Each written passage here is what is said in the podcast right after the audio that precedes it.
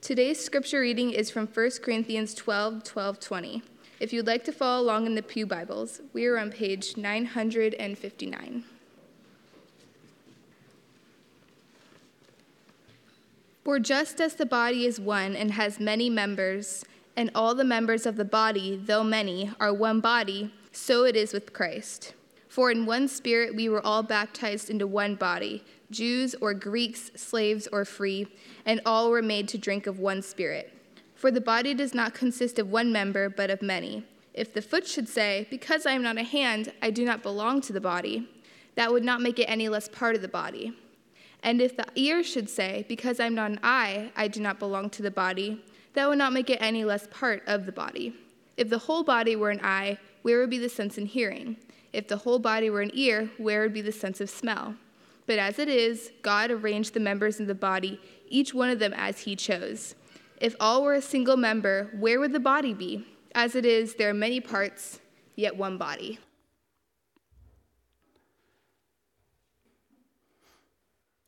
Good morning.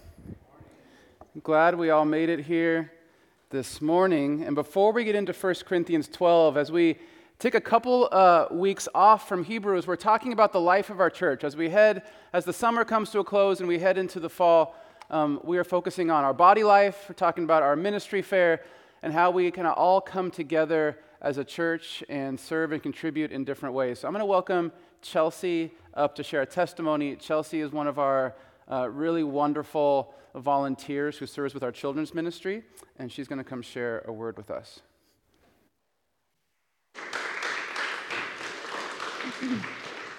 Good morning, everyone. Uh, for those of you who haven't met, I'm Chelsea, and I've been going to Regen for about three years and have been serving in the children's ministry for most of that time.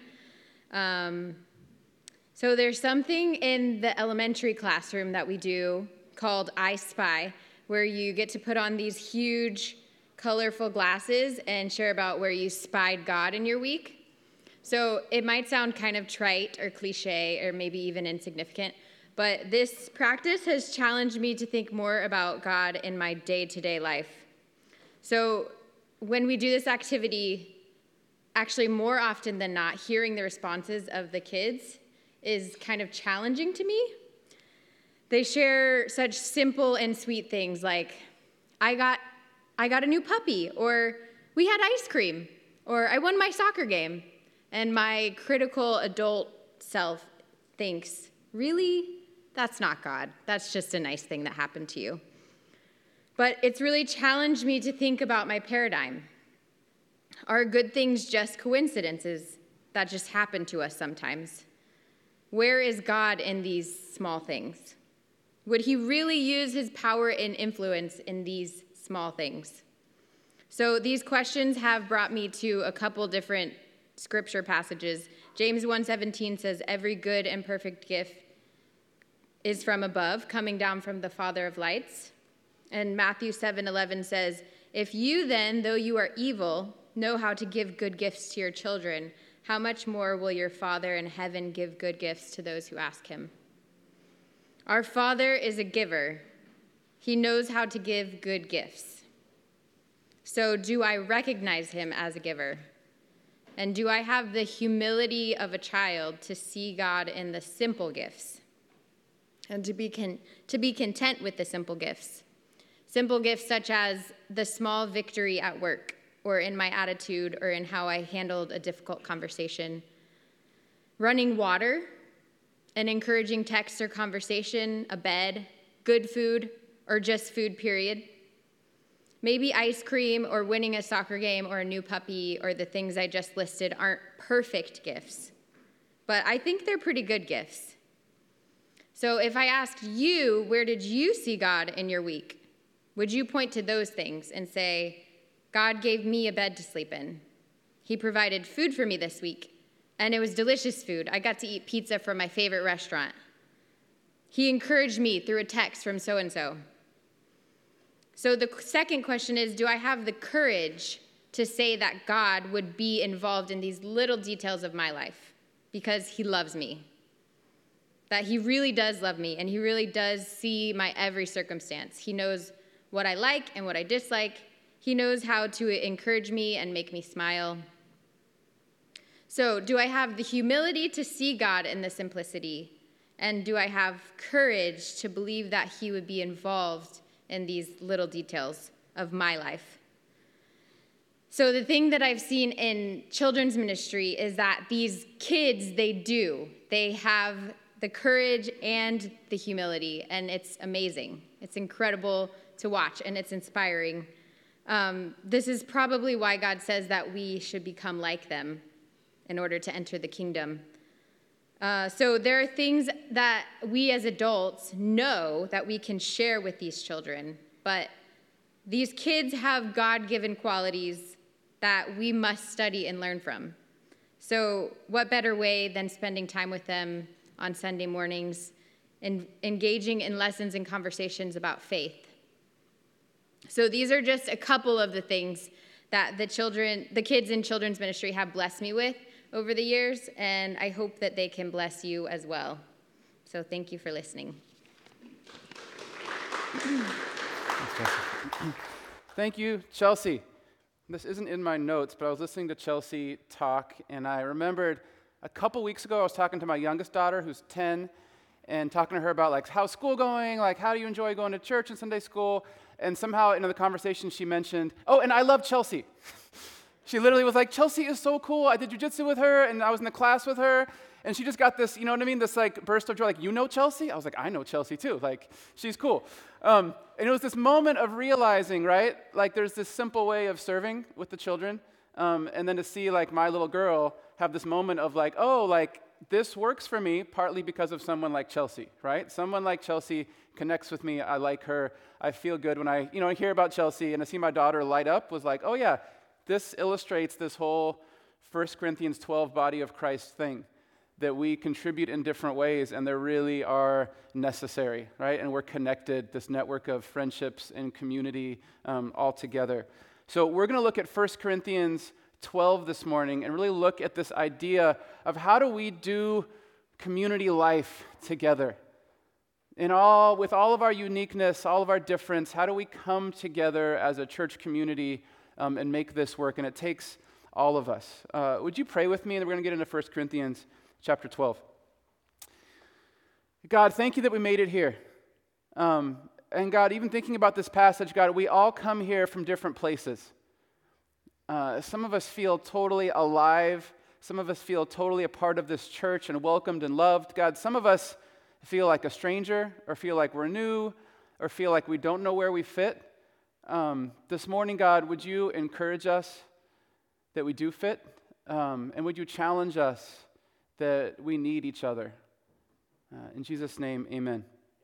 So I'm going to give a little, a little background on Corinth as a city and the church before we get into 12 and really jump into this really, really what I think is a really cool, interesting illustration about the body of Christ. Um, this city of Corinth uh, the Apostle Paul is writing a letter, which is 1 Corinthians, to a church in Corinth. Um, the city of Corinth was an interesting city, um, which made the church an interesting church. Uh, Corinth was actually built when Julius Caesar sent a bunch of free people who had some means um, and some wealth from all over the empire, and he sent them to Corinth to kind of repopulate it. So Corinth was birthed out of all these young men with some money and wealth and means moving from all over the empire, moving to Corinth and kind of boosting up the city. And it became an important hub of commerce and activity and some wealth. And there's some really interesting quotes um, I found about the city of Corinth from, from, from, from, excuse me, from some historians of that era. One of the quotes was that Corinth was known for having a quote, generally superficial cultural life. They had a reputation for having a generally superficial cultural life. Another quote was that they had wealth without culture. Wealth without culture. Another quote was that their behavior was often, quote, disgusting, coarse, and objectionable. Um, another quote describing people in their city who had a lot of need um, was that there was a lot of, quote, groveling of the abject, wretched poor for the smallest morsels of food.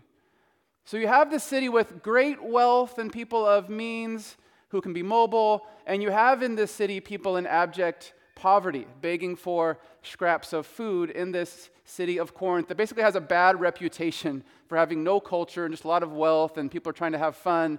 Not a lot of beautiful things, though, um, happening in Corinth. So Paul writes this letter to this church in Corinth that is in this city. And Paul writes the letter, and there are names that are Latin, that are probably of Roman descent.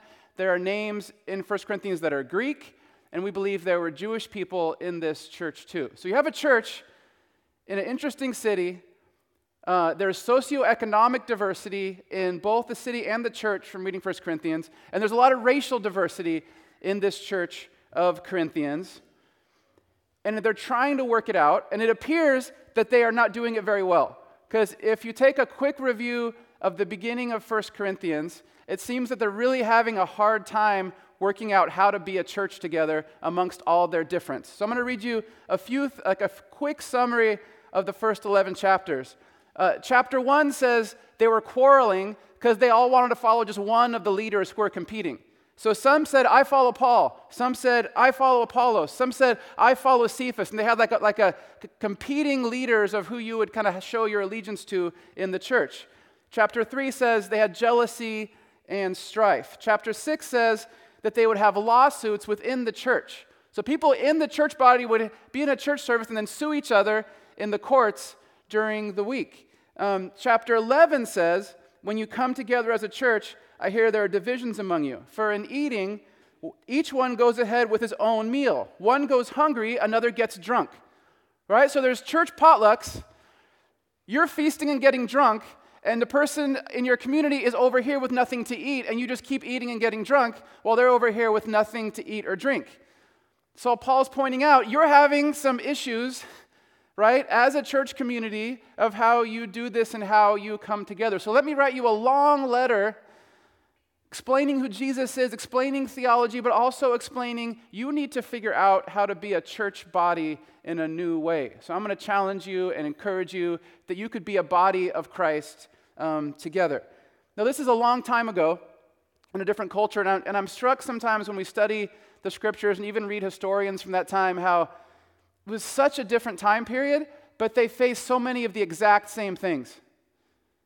Being in a city with wealth and poverty, being in a city with very different backgrounds, and then trying to be a church together with people of different interests, different backgrounds, and trying to figure out how do we come together, love each other, be a church body together in all of our difference, honoring all of it together. And the reality is that's not easy. It's hard and takes a lot of intentionality and even a lot of understanding of God to do that. So I'm going to read verses 4 through 11 and jump into this. Now, there are varieties of gifts, but the same Spirit. There are varieties of service, but the same Lord. And there are varieties of activities, but it's the same God who empowers them all in everyone. To each is given the manifestation of the Spirit for the common good. For to one is given through the Spirit the utterance of wisdom, to another the utterance of knowledge according to the same Spirit, to another faith by the same Spirit, to another gifts of healing by the one Spirit, to another, the working of miracles, to another, prophecy, to another, the ability to distinguish between spirits, to another, various kinds of tongues, to another, the interpretation of tongues. All these are empowered by one and the same Spirit who apportions to each one individually as he wills. Now, when, we, when I study a chapter like this, I like to first look for words or phrases that come up over and over and over again. And in the first couple verses, there's this word varieties that comes out. If you look at verses 4, 5, and 6. So there's a variety of gifts. There's a varieties of service that we do. There are a variety of activities that we do. The NIV translates it different kinds. Different kinds of things that we have been given. And in the original Greek, the way Paul writes it, he's referring to this idea of things being distributed or allocated differently to different people. Okay, things are distributed or allocated differently. And I was thinking about this idea of, of that God allocates things, different gifts, different backgrounds to different people. Um, and I was thinking about this summer, I had to have a lot of work done on my house, way more than I wanted to for a lot of different reasons. I have a 100 year old house and I haven't done any maintenance for 11 years, and it just, it all hit the fan at one summer. And I had this point at which there were like 10 to 15 men working on my house on both side yards, in the driveway, and underneath my house at the same time. And I would come in the morning and like try to say hi to these guys and try to, you know, be friendly and offer water. And they're like, we have water, we have Gatorade, but thanks. It's like we, we, we're, we're good. And I would notice that they were all distributed different things to work on the same project, right? Some people did really just straight manual labor. Like they got things to break things. You know, like they were given, they were like, break up that part of the foundation, break up this thing under the house. And they would just break things. Um, some people had shovels and they were just like digging holes. Some people had picks to dig holes. Some people were doing more different kinds of labor. Some people were measuring things. Some people had nail guns and they were getting ready to nail things. Some people were measuring and then using a circular saw in the front yard. But the foreman would like literally distribute, okay, you guys get these saws, you guys get these, you know, hammers, you guys get these things to break things, and you got and they would just distribute to each different person a different thing that they would use that day. But they had the same mission to fix this broken old house, but they all were given a different thing to work on it. And we've all been given different tools for our life, different gifts, different things that we bring to the table. They've been distributed to us. And this chapter says the Spirit gives them to us, but they're given differently to us. Different gifts, different tools to use in the community. Um, now, this section is talking about spiritual gifts, but the first couple verses I referred to, the varieties of gifts, varieties of service, varieties of activities, really points out this isn't just talking about a few specific spiritual gifts that we think about sometimes, that Paul writes about, but this concept is, concept is about all of it. When we come together, if we're in a worship service, if we're in a home group, if we're talking to people outside, right? If we're serving homeless people, if we're hanging out, if we are going to lunch, all of it, all those different kinds of things that we do, we bring different things to the table in the group. We have different gifts that we can offer to that moment in time in the life um, of a church. But it's the same God who gives it, the same Spirit who gives the gift, but they're different gifts. Um, this next verse, verse 7, says, To each is given the manifestation of the Spirit for the common good. And I love this little verse, and I hadn't really noticed it until I studied it for this message that these gifts are given for the common good. Whatever gifts you have are not just for you to make money or to provide for yourself. They're not just even for your um, small individual family or small friend group. Not just for your boyfriend or girlfriend or for your roommate, but these gifts were given to you for the common good, for the common good of all of us together, to be given and offered to the community who needs those actual gifts so that we can flourish together, for the common good. The other verse, the other word that's repeated over and over again is this idea of, in the word of the Spirit, that the Spirit gives these things. We didn't earn the gifts that we have or the place that we have.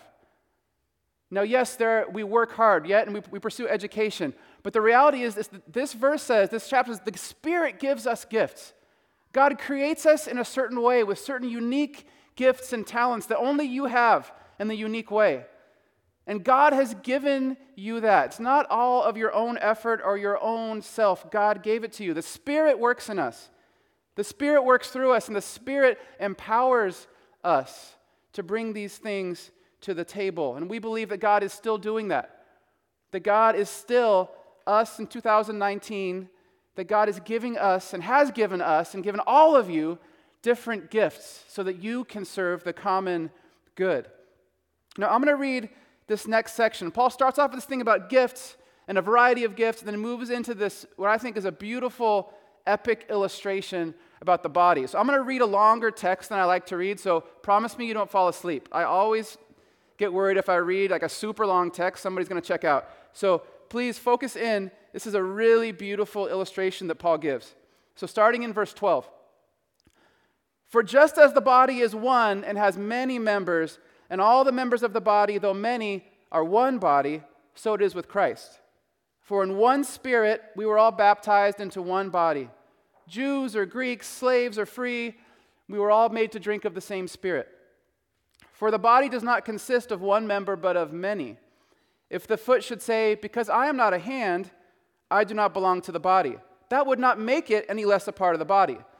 If the ear would say, Because I am not an eye, I do not belong to the body, that would not make it any less a part of the body. If the whole body was an eye, where would be the sense of hearing? If the whole body was an ear, where would be the sense of smell? But as it is, God arranged the members in the body, each one of them as he chose. If all were a single member, where would the body be? As it is, there are many parts, but one body. So the eye can't say to the hand, I have no need of you.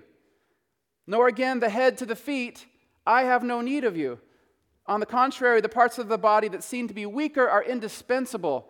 And on those parts of the body that we think less honorable, we bestow the greater honor and our unpresentable parts are treated with greater modesty, which our more presentable parts do not require. But God has so composed the body, giving greater honor to the parts that lack it, that there may be no division in the body. But the members may have the same care for one another. If one member suffers, all suffer together. If one member is honored, all rejoice together. So, before we talk more about this body, I'm going to ask you to do something that if you're an introvert, you might hate it, but you'll survive, okay? And I'm an introvert, so I would hate it, but I would push through and survive. So I'm going to give you three minutes. I'm going to ask you to get with three or four people around you and to share uh, two questions I'm going to ask. Um, number one, what is a gift, talent, or skill that you have to offer others? And this can be like a spiritual gift right out of 1 Corinthians or another uh, one of Paul's letters, or this can be just something that you have to offer, okay? This is broad.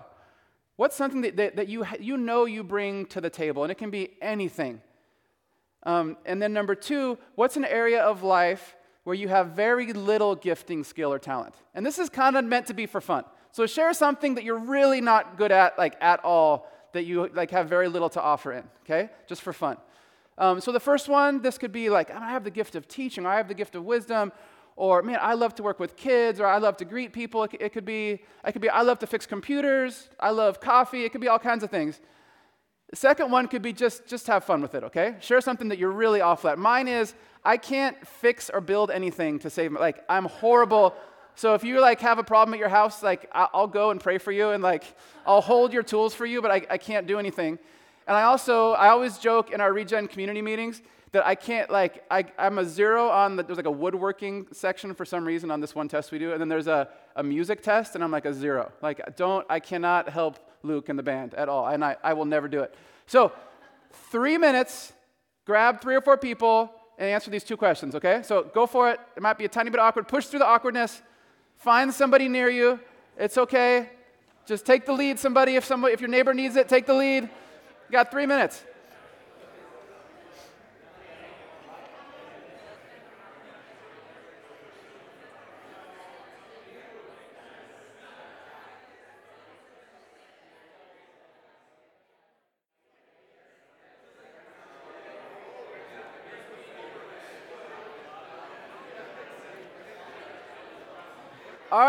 Ask you to wrap it up. Some of you want to go longer, sorry. Continue the conversation after church, okay? Okay. No, but hey, seriously, hopefully you just made a friend. Feel free to keep talking after the service. There's nothing happening right after. You can hang out and talk or go to lunch, um, whatever you want to do. So hopefully this sunk in over the last three minutes but here is the reality that Paul writes about, about the Corinthian church, and here's the reality of us. We are very different people, right? In this room, probably even in your circle, there are people who are very different, unique people with unique gifts, unique interests, unique experiences. We are different in the gifts and the, the talents we have. We're also different in our background. We are different in where we are descendants of, where our families come from, what our families' experiences were. We are different in our socioeconomic realities that we face every day. We are different people, but we are one body with one God, with one Spirit tying us together, empowering us to work together. Paul mentions that how they had, whether you were Jew or Greek, slave or free, but you're still one body. And today, we wrestle with the fact that it is vital for a community that we can take our uniqueness and take our difference and bring it together for the good of the body, for the common good, honoring the same spirit that gave different gifts to each one of us. I'm going to look at verses 15 to 17. If the foot should say, Because I am not a hand, I do not belong to the body, that would not make it any less a part of the body. If the ear says, Because I'm not an eye, I don't belong to the body, that would not make it any less a, part of the body. Have you ever been a foot and wished you were a hand, so to speak? One honest, couple of honest people. Have you ever been an ear and wished you were an eye? So, if, if we're honest, both in our church community and in our life in general, most of us have moments where we see the gifts that other people have and we see how vital they are in the body. You know, you see Luke playing the guitar and you're like, man, he like he's obviously an important part of this service, right? And sometimes you think, oh, if I'm not that, then I'm not really a part of the body. And Paul says, no. Just because you're not that part of the body that looks cool, or that part of the body that's on a stage, or that part of the body that's louder, or that part of the body whose gift, for whatever reason, is acknowledged more, that doesn't mean you're not part of the body. If you're an ankle, or if you're a toe, or if you're a pinky, you're still a part of the body. And Paul is saying, We still need you. The body still needs you. We need you. We need each other in this body, all of us. Verse 17 says, If the whole body were an eye, where would be the sense of hearing? If the whole body were an ear, where would be the sense of smell? So I'll just pick on Luke just because he's here. And I know him enough, I think it's okay. Right? Like Luke was just playing the guitar, and we all saw him, and it was, it was cool. I enjoyed, I enjoyed worshiping, right? This group helped me into God's presence. But if all of us were Luke, there'd be no church, right? If, if all of us were like, I need to be on the stage with a guitar, there's no church. If all of us said, I'm, I'm just going to pick. If all of us said, I need to be Doug Hewitt and be a cafe person who starts like coffee nonprofits and serves in the cafe, there's no church, right? If we, if we all do that, there's no, there's no church. It doesn't work. We can't all do those things. So Paul is like hitting this point home. You can't all be like that. Even if certain things are attractive and certain gifts are attractive or certain parts of the body you'd like to be, it doesn't work. But you're an important part of this body. Now, verse 21 hits, little, hits it from a different angle. The eye can't say to the hand, I have no need of you, nor again the head to the feet, I have no need of you. On the contrary, the parts of the body that seem to be weaker are indispensable, and on those parts of the body that we think less honorable, we bestow the greater honor, and our unpresentable parts are treated with greater modesty. Now, no matter what beautiful, epic gift God has given you to bring to this church, you still need the other people in the body. You still need everybody else. And you need to honor everybody else and acknowledge everybody else and appreciate everybody else and welcome everybody else and acknowledge whatever gifts that they have. Even if they don't seem honorable or seem beautiful, look for those gifts and honor them and help them bring them out into this body. If you're the head, you got to honor the toe and appreciate the toe. Um, I hope you don't hate my basketball illustrations, but in, in the NBA, professional basketball, people want to be in the NBA and stay in it. And um, every year, there's somebody who was really famous, who scored a lot of points when they were younger in basketball, who no team wants anymore. And there's always a bunch of articles. Why doesn't anybody sign so and so? They just scored 20 points a game two years ago, and nobody wants to sign them. And then there are a slew of articles saying, well, the thing is, they don't get along with other people very well. Like they can they can score, but they don't care about their whole team. They don't care about the guy who plays defense and the person who hustles and the person on the end of the bench and the coach. They don't get along and they're not humble and they don't appreciate everybody else's gifts. So at some point the NBA teams say, "We don't really want you around anymore." Because we can get somebody else who can score almost as good as you, who is actually a good teammate for the whole team, makes our whole team better. So thankfully, we don't serve a God who kicks us out when we're not good enough anymore, kicks us out of the NBA. But there's a reality. You can have all the gifts and talents in the world, but Paul is writing, you can't think that you're better than other people. You can't think that, and you can't think that I can do my gift all on my own. Just let me get to church and I can just do my thing. I'm really good at whatever it is. I'm really good in my home group or in my friend group at this, so just let me do this and leave me alone. It, it doesn't, doesn't work that way. Paul says, no, you can't do that. You need the toe and the elbow. I was thinking about like the wrinkly part under the elbow. Like, what is, like, but you need it because it wouldn't work, right? Unless you had the skin. And Paul's like, no, you need all of it. And you can't say, I don't need you over there. We need each other. And Paul writes here that those of us in the body who seem weaker, or who seem less honorable, we're actually supposed to give them the most honor, to honor them, to care for them selflessly, to reach out to them, to make them feel at home, and to, and to bestow the honor upon them as God's children that they deserve.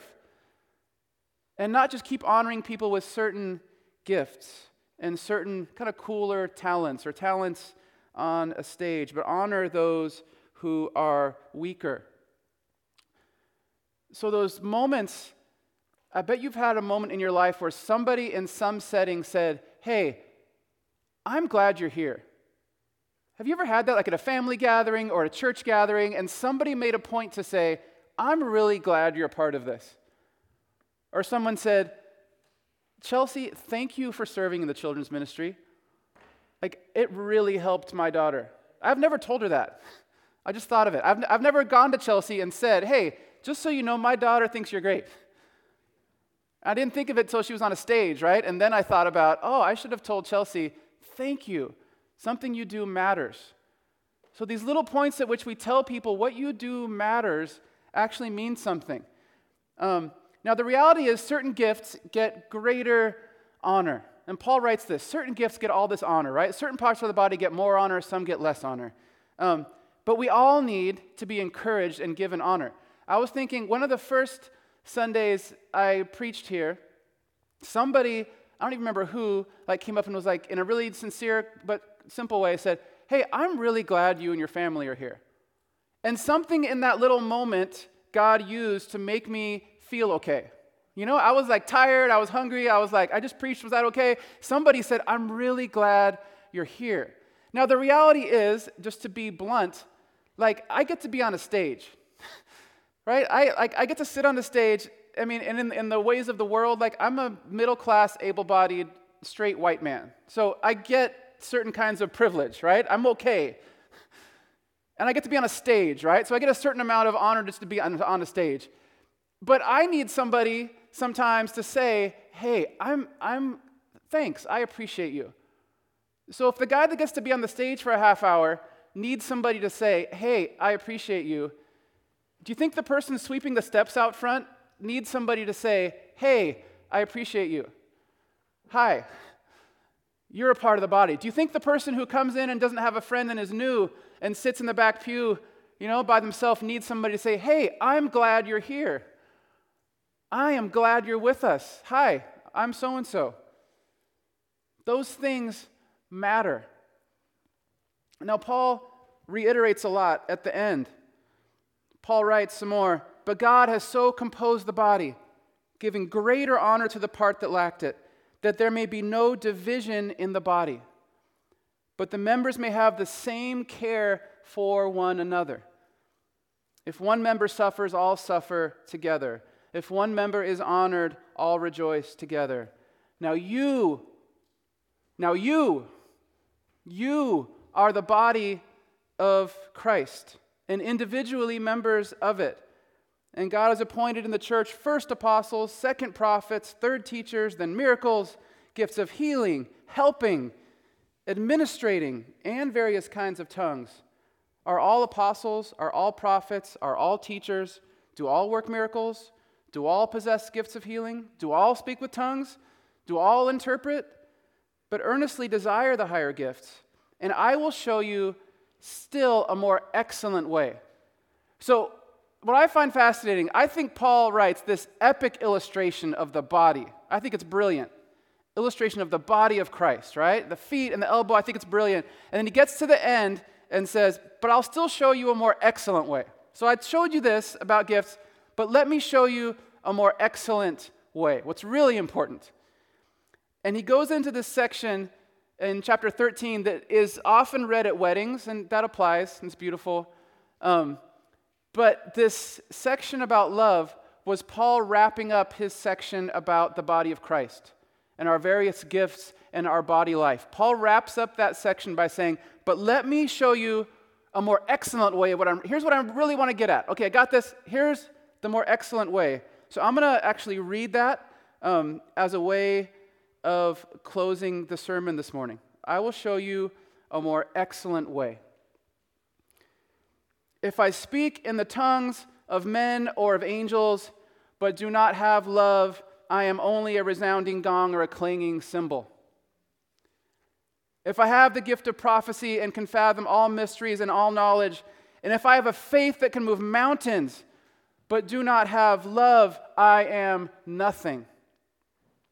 If I give all I possess to the poor and give over my body to hardship that I may boast, but do not have love, I gain nothing. Love is patient.